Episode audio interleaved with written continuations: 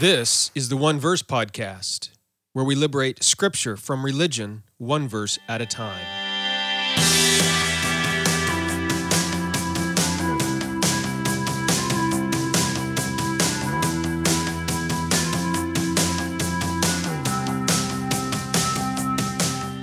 Well, hello, and thank you for joining me for another episode of the One Verse Podcast. I'm your teacher for this podcast, Jeremy Myers. And I don't know if you've ever wondered about the doctrine of election. Maybe you've gotten into debates about people, uh, with people about predestination and election. You know, what does it mean? How does God decide whom He predestines? What are they predestined to? And if He elects people to go to heaven, then does He elect people to go to hell? All of those sorts of questions. I am going to do my best in today's podcast episode to provide you with a framework an understanding, an explanation of the word election in Scripture.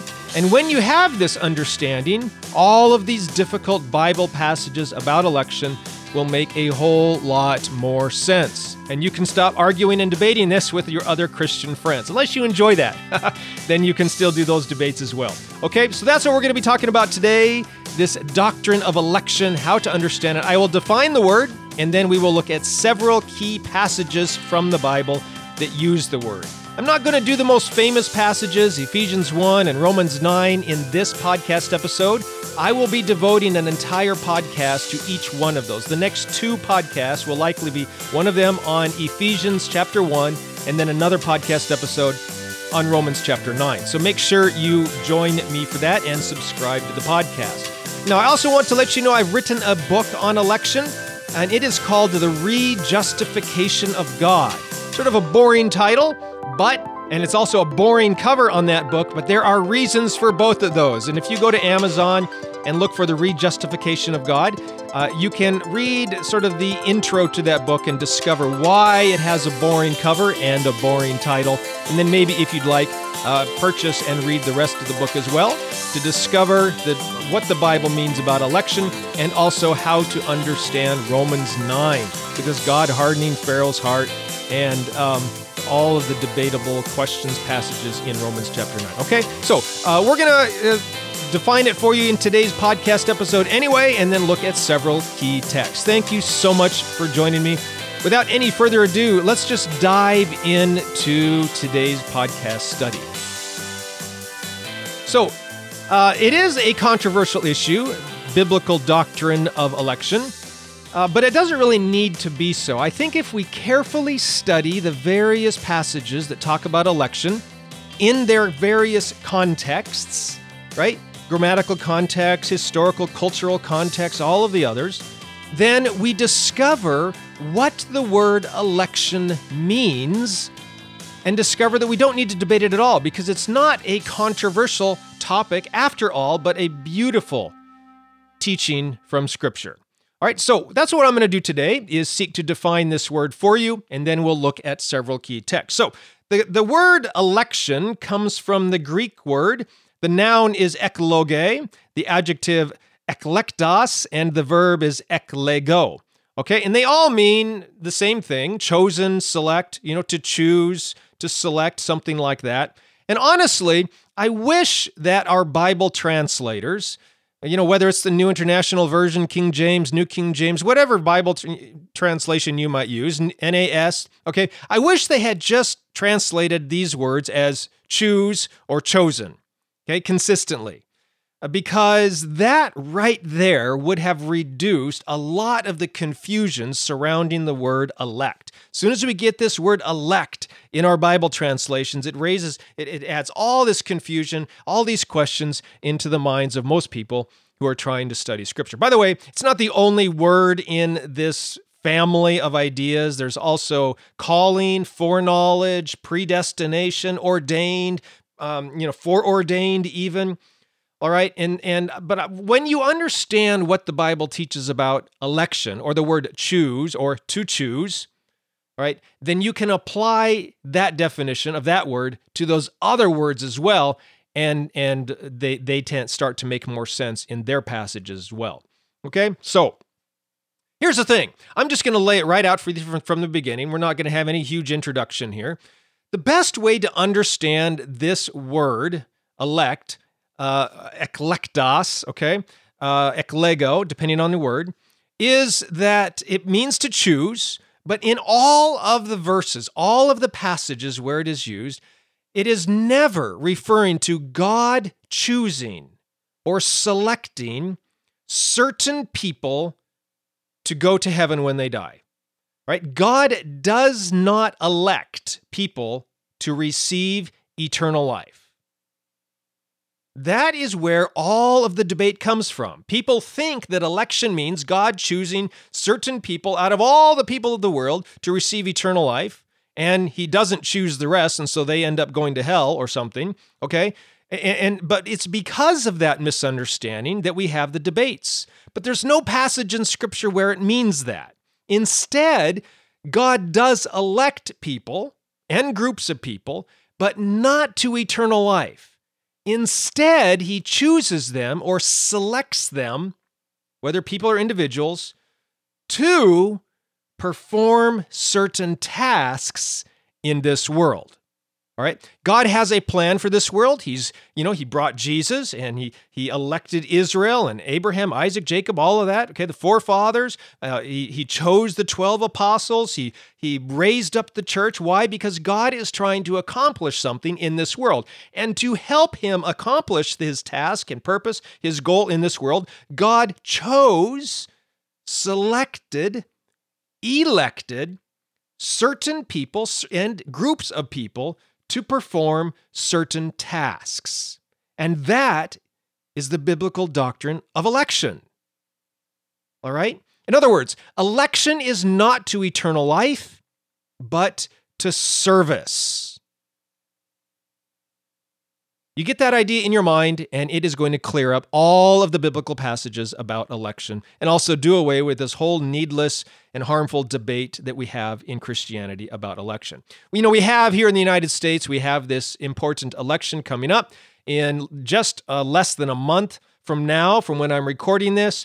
And uh, I would invite you to think about a biblical election the same way that our country practices government elections. Okay, when you go to the ballot box uh, the first Tuesday in November to cast your vote to elect somebody, what are you doing?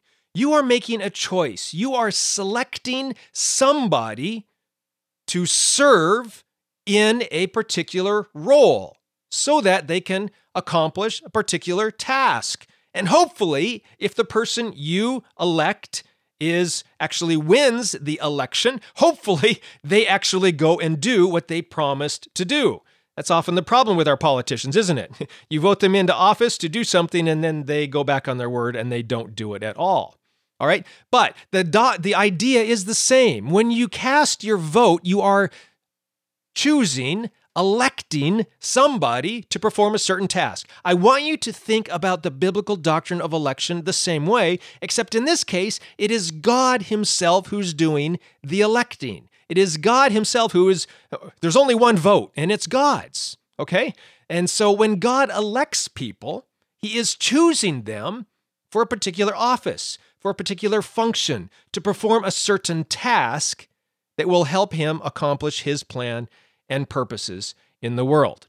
Now, when you have that idea of election, it becomes obvious that God can elect groups of people, right? Like who? Well, nation of Israel, for example. They are an elect nation. Okay, and we can t- think and look through biblical history and discover why God raised up Israel through Abraham, Isaac, and Jacob, and so on. Why? Is it so that every single Israelite would go to heaven and receive eternal life? No, I think if you read through the biblical account of the Old Testament, you discover quite rapidly that just because, and we even see this mentioned all over the place in the New Testament, Paul and elsewhere, just because someone is part of the nation of Israel, that does not mean they have eternal life. But God chose the nation of Israel, right? They are the elect nation, right? Yes. God chose them for a purpose, to perform a certain task, accomplish a certain function. But that doesn't mean that every single individual Israelite has eternal life. Why? Because election is not to eternal life, election is to service. Uh, we're going to look at a passage in a little, little bit where God it clearly says that Jesus chose Judas. Well, was Judas, does Judas have eternal life? There's actually some people who think so, and they actually have a good case for it, possibly, but most people think not, okay? Yet he was chosen along with the other 11 by Jesus. Of course, the church also is chosen. And uh, yes, everybody in the church has eternal life, but they have eternal life because they believed in Jesus for it. They don't have eternal life because they are elect. The church is elect by God to accomplish a certain task, fulfill a certain function in this earth. All right? And by the way, yes, if someone is elect or chosen by God to perform a certain task or function, God's not going to force them to do it. God does not force anyone to do anything. In my own opinion, this is one of the reasons that Paul was chosen to be an apostle. I believe that Jesus tasked Peter and the other disciples, other apostles, to perform certain tasks and functions to help spread the church. That's what he gave them in the Great Commission right? To take the gospel to the ends of the earth, to Jerusalem, Judea, Samaria, and the ends of the earth in Acts 1 8. But they hung out in Jerusalem. Even when persecution came, they were hiding out, hanging out in Jerusalem. They never got past Jerusalem. And so, God's chosen group of people to spread the gospel to the ends of the earth uh, were maybe not doing the best job that they could. And so, in my opinion, I believe this is one of the reasons that God raised up Paul, an apostle, as one abnormally born, Paul says, right? Why? So that he could be an apostle to the Gentiles and finish the task that Jesus started and that Jesus told his apostles to continue, right? To spread the gospel to the ends of the earth. Anyway, it's just to show you that just because God elects someone, right? It's not irresistible. Someone can resist the election of God and say, no, I'm not going to do that. You know, maybe through selfishness or ignorance or who knows what might happen, but they can resist God's will in this matter. And, again, this is important because election's not to eternal life, election is to service. God chooses, selects, raises up certain people to accomplish certain things. And sometimes those people can say, no, I'm not going to do that. And so that doesn't tie God hands, though. It doesn't limit God from accomplishing his will. He just raises up somebody else. He just chooses or selects somebody else to do what he wants done in this world. Okay? So that is the basic way of understanding election. Election is to service, not eternal life. By the way, there's a great book on this. I already mentioned mine, The Rejustification of God. But if you want to see this as well, uh, one of the uh, other uh, great books on this topic is the book written by Shawn Lazar, and it's called Chosen to Serve. An excellent book, which I highly recommend as well, that you can also get on Amazon. Okay. Now, with that idea in mind, let's talk about a few passages just to show this idea in a little more detail. One of these is Matthew 20, 16.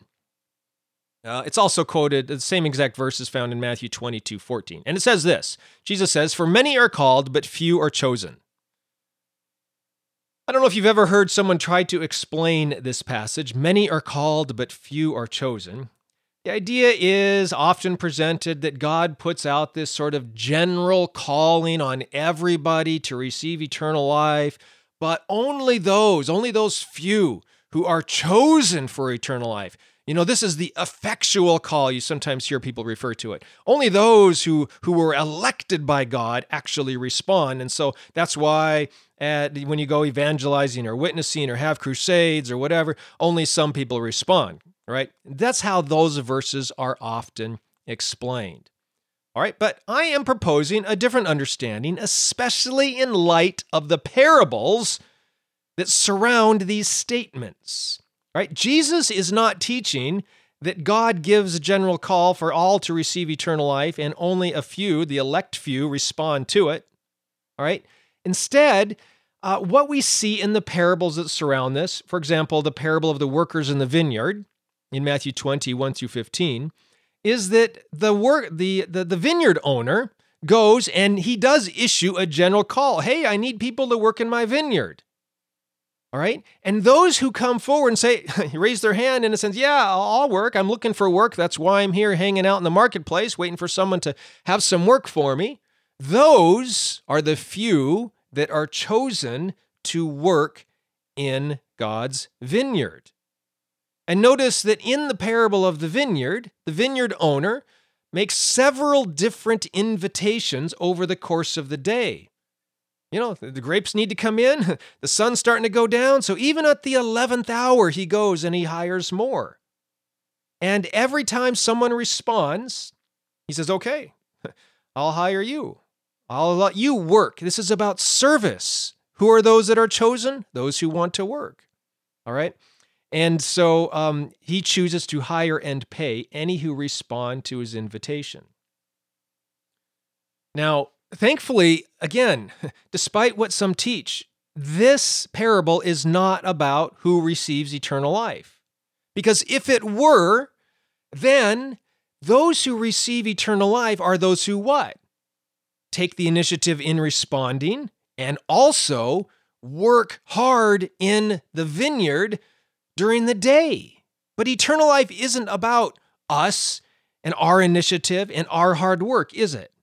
And that's not what this parable is about either. This parable is about working and serving in this world to accomplish what God wants. And notice even these 11th hour workers. I always find it funny. Uh, he goes, the, the vineyard owner goes, uh, the, the 11th hour, and, you know, how come you guys aren't working? Well, nobody's hired us. well, look, uh, they're either liars because they say, we, we've been here all day and nobody's hired us. Well, the vineyard owner has been there multiple times during the day asking to uh, hire people. So either they're lying, right, that they haven't, they really haven't been there all day and they're, they're they just got there, uh, or maybe they're lazy, right? they slept in and you know who who knows what they did. And so now they're finally showing up hoping to get work at the end of the day. Maybe they're greedy. Maybe you know they were there and they just can't were waiting for a better opportunity to come along. Okay. It doesn't matter. Jesus says okay you can come work for me too. And again lots of people have trouble with this you know about deathbed conversions and all of that which i'm fine with. I think the grace of god extends even to deathbed conversions just like the thief on the cross. It's not a big deal but again, this parable isn't about conversions at all. It's about working uh, in God's service for God's kingdom. So Jesus is showing here that uh, while many people are called to participate in his work, what he's doing, how he runs the world, only those who show up are chosen to do so. That should be an encouragement to you and me. If you want to get involved in what God is doing in the world, well, guess what? Just show up, raise your hand, say, Yeah, I'm here, God. What can I do for you? And He is going to choose you. Even if in the past you've been like these 11th hour workers, right? Liars, lazy, greedy, whatever, it doesn't matter. God will accept you and allow you to take part in His work of spreading the kingdom of God and the message of the gospel upon the face of the earth. All right? So that's this uh, Matthew 20, 16. Let's go on to another passage, Matthew 24, 22 uh, 24, 31. This is sort of a prophecy about the end of days. And uh, Jesus says, I'm just read three of these verses. And unless these days were shortened, no flesh would be saved. But for the elect's sake, those days will be shortened. You heard the word elect in there. Uh, for false Christs and false prophets will rise and show great signs and wonders to deceive, if possible, even the elect. Wow, even the elect can be deceived. And he will send his angels with a great sound of a trumpet, and they will gather together his elect from the four winds, from one end of the heaven to the other. Okay, I'm not going to get into all the end times prophecy about this. I just want to point out a few things. First of all, Matthew 24, 22, uh, it says that uh, if the, unless those days were shortened, no flesh would be saved. This just again another passage, as I've taught many, many times before. The word saved in the Bible does not mean receive eternal life, go to heaven when you die. Okay? It means delivered, deliverance. And whenever you see the word saved or salvation, I encourage you to look in the context and try to decide what kind of deliverance is in view. And here it's just about physical death. He's not saying unless those days were shortened, no one would receive eternal life. No. Jesus is saying unless those days were shortened, everyone would be killed. All right. So uh, that's just what the word saved means. Do that little exercise whenever you see the word saved in Scripture. The passage will make a whole lot more sense. Matthew 24 is not about going to heaven when you die. Okay, it is about deliverance from physical death during the tribulation. All right. Second, though, uh, and, and more on point to what we're talking about in today's study, the word elect cannot refer to a select group of individuals whom God has chosen from eternity past to receive eternal life. Right? I mean, we see several clues to this all over the place. For example, the text says some of them will be deceived by false Christs and false prophets. Isn't that strange? Those who teach that the elect are sovereignly decreed from eternity past right? To receive eternal life, and this calling of God is irresistible, and they cannot do anything to stop this election from happening and receiving eternal life and so on. They're regenerated before they even believe in Jesus. But then Jesus turns around and says, Yeah, but they also can be deceived by false prophets and false Christ. Now, wait a second. I thought God overrode their ability to believe or not to believe. God decided himself what they will and will not believe. But here, they believe they are deceived by false Christ and false prophets. What, did God ordain that as well? No, it makes a whole lot more sense to realize that God is not controlling people's beliefs and behaviors. He is not ordaining, deciding, determining what people do, what people believe. All right. And the same way with this election here, these are not elect to eternal life, these are elect to service. And some of them are believers, some of them maybe are unbelievers, but they have been chosen to perform certain tasks in this world, and some of them can be deceived. All right. Third, this idea of uh, gathering the elect from the four winds. I don't think this refers to the rapture event uh, but to God gathering the Jewish people from all over the world, four corners of the earth, to return to Israel so that God's plan and purposes for them can be fulfilled. I don't know what your view is regarding Israel. My view, though, is that just because the Israelite people in first century AD rejected Jesus, that does not mean that God rejected Israel. I believe that God made promises to Israel and God keeps his promises, even when we do not. And so, since some of the promises that God has made to Israel have not yet been fulfilled, I believe those promises will be fulfilled at some time in the future. All right, and so I think that's what Jesus is referring to here. At some point, and maybe we see this beginning to happen in beginning in 1948. I don't know. I'll leave that up to the prophecy experts. But I think Jesus is saying here, remember the Jewish people were part of God's elect, and so at the end, God will gather his elect, the Jewish people, from the four corners of the earth. Why? So that he can fulfill his promises to them, and therefore, so that they can fulfill what God wanted for them as his elect. Okay? So, uh, Matthew 24 is not teaching that God elects some people to eternal life while passing over the rest. It's about God's plan for Israel. And yes, dark and terrible days are coming, but that's not going to stop God from fulfilling his plan and uh, or from uh, keeping his promises to Israel. All right? So this passage is not about who has eternal life, who doesn't. It's about God's plan to keep his word and make good on his promises. All right?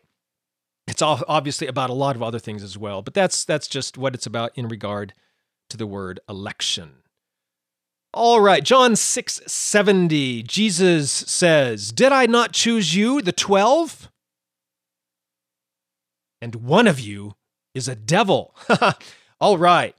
So Jesus doesn't say, Did I not choose or elect you, the 11? And one of you is unredeemed because I didn't elect you. No.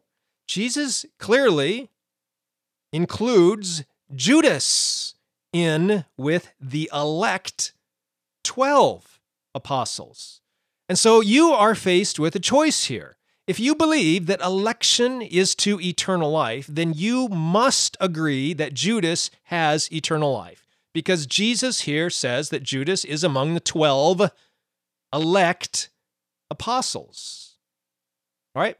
But if you agree with me that election is not to eternal life, that election is to service, then you have no problem with this verse if you think that Judas was not regenerate, that Judas did not have eternal life. Because Judas, even as an unregenerate non believer, can still be chosen, elect by God, by Jesus, to fulfill a certain purpose, fulfill a certain function, perform a certain task, which is exactly what he did. Judas fulfilled many promises, uh, prophecies uh, by rejecting the Messiah, betraying him for 40 pieces of silver, and so on. Okay? So, uh, I, I don't know what your views are on Judas, whether he was a believer or not, whether you will see him in heaven or not. By the way, there's a great book out there called, I think it's called Judas and Divine Grace uh, which does present the view that Judas was regenerate, that we will see him in heaven in eternity. And I think that that would be a wonderful portrait of God's grace, even upon Judas himself. Wouldn't that be spectacular? Um, but uh, again, I'll just leave that for your own consideration and study. Honestly, the, it doesn't really matter what you believe about Judas as far as what we see in this verse. Judas was elect among the 12. Okay, and it was to perform a certain task or function or purpose, which is exactly what Judas did. All right, another text, John 15, 16. I think we'll stop with this one. Jesus again teaching in the upper room discourse here, final parting words to his disciples, his apostles, before he goes to the crucifixion, to the cross. And he says, You did not choose me, but I chose you and appointed you that you should go and bear fruit, and that your fruit should remain, that whatever you ask the Father in my name, he may give you. All right. John, uh, Jesus provides a very clear statement here through the pen of John about what election is. He doesn't say, and I have chosen you that you may receive eternal life. No, he says, I have chosen and appointed you that you should bear fruit. Election is to service. It's to bearing fruit. It's to being productive. Or is it productful? I can never remember. Okay? It's about bearing fruit in God's kingdom and society. All right? And, and Jesus is saying, look, and, and by the way, at this point, it is only the 11. Judas has already gone out.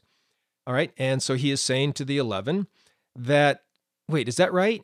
Now I'm getting my passages mixed up. Um, anyway, he is saying to to the disciples in the upper room that uh, he has chosen them to go and bear fruit. All right, a similar passage found in Mark 3, where Jesus chose the 12 apostles that they might be with him and that he might send them out to preach. Again, he's not choosing them. Oh, I have chosen you 12, specially out of all the people of Israel, so that you might receive eternal life. No, election is to service, election is not to eternal life. All right. So, uh, John 14, 15, 16 is all about these um, uh, apostles. And I was I was correct before. I'm just looking at the text here. Judas left in John 13, 30. Okay, so before the upper room discourse even began. So he is gone at this point. I was correct. I had a little brain hiccup there. Uh, but he has gone. And so the 11 apostles, they have questions, and Jesus is just reminding them look, I'm going to go away. You can't follow me. And I know that's distressing to you, but don't, don't be afraid because I'm going to give you the Holy Spirit. Why? So that you can continue to fulfill the task and purpose and function that I've been training you for for the last three years. And though I leave, all right, it's for a good reason, but you're going to go out. You're going to take the gospel. You're going to teach others what I have taught you. This is the reason I have chosen you. This is the reason I have elected you. He says, Jesus says, You didn't choose me for this. I chose you so that you can go out and teach and train others in the way that you have been taught by me. That's what Jesus is saying. Okay? And that's John 15. Now, we are going, I know that you probably have lots of other questions about various election passages in the Bible. For example, Ephesians chapter 1, very, very famous election predestination passage in Scripture. And maybe even Romans 9, 10, and 11, also maybe the most famous chapters about election predestination in Scripture. I will be talking about both of those in the next two podcast episodes. One of them will be devoted to Ephesians chapter 1, and the other one to Romans chapter 9. I also hope, and I haven't got confirmation on this yet, but I hope to interview Shawn Lazar on his book, Chosen to Serve. So that will probably be another podcast episode as well. And I've reached out to him on Facebook and he just has not yet confirmed, but I'm pretty confident we'll be able to get him on here to talk about his book. In the meantime, I encourage you to go get his book on Amazon, Chosen to Serve. Go look for it there.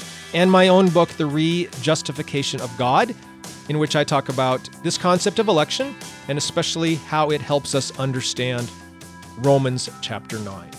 So, anyway, thank you so much for listening to today's podcast episode. I really hope you found it helpful and beneficial in your doc- in understanding the doctrine of election.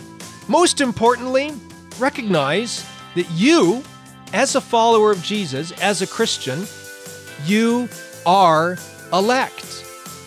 God has chosen you to accomplish something wonderful and amazing in this world. The only question for you is are you doing it? If you don't know why God has raised you up, chosen you, selected you, elected you, seek His face in prayer, seek His will in Scripture, and ask the Holy Spirit to guide you, mold you, form you, break you even, if necessary, so that you can understand your role in God's plan for this world and how you can fulfill that role as one of his elect. Well, thank you so much for listening. And, and, hey, if you have questions or comments about this, you can go to the blog post that is related to this podcast episode. Just go to redeeminggod.com slash, let's see, election is to service. That will be the URL, the address. Redeeminggod.com, election is to service. And you can leave your question or comment there. Thank you so much for listening. Can't wait to talk to you again next week when we look at how to understand election and predestination in Ephesians chapter 1. See you then. Okay, bye.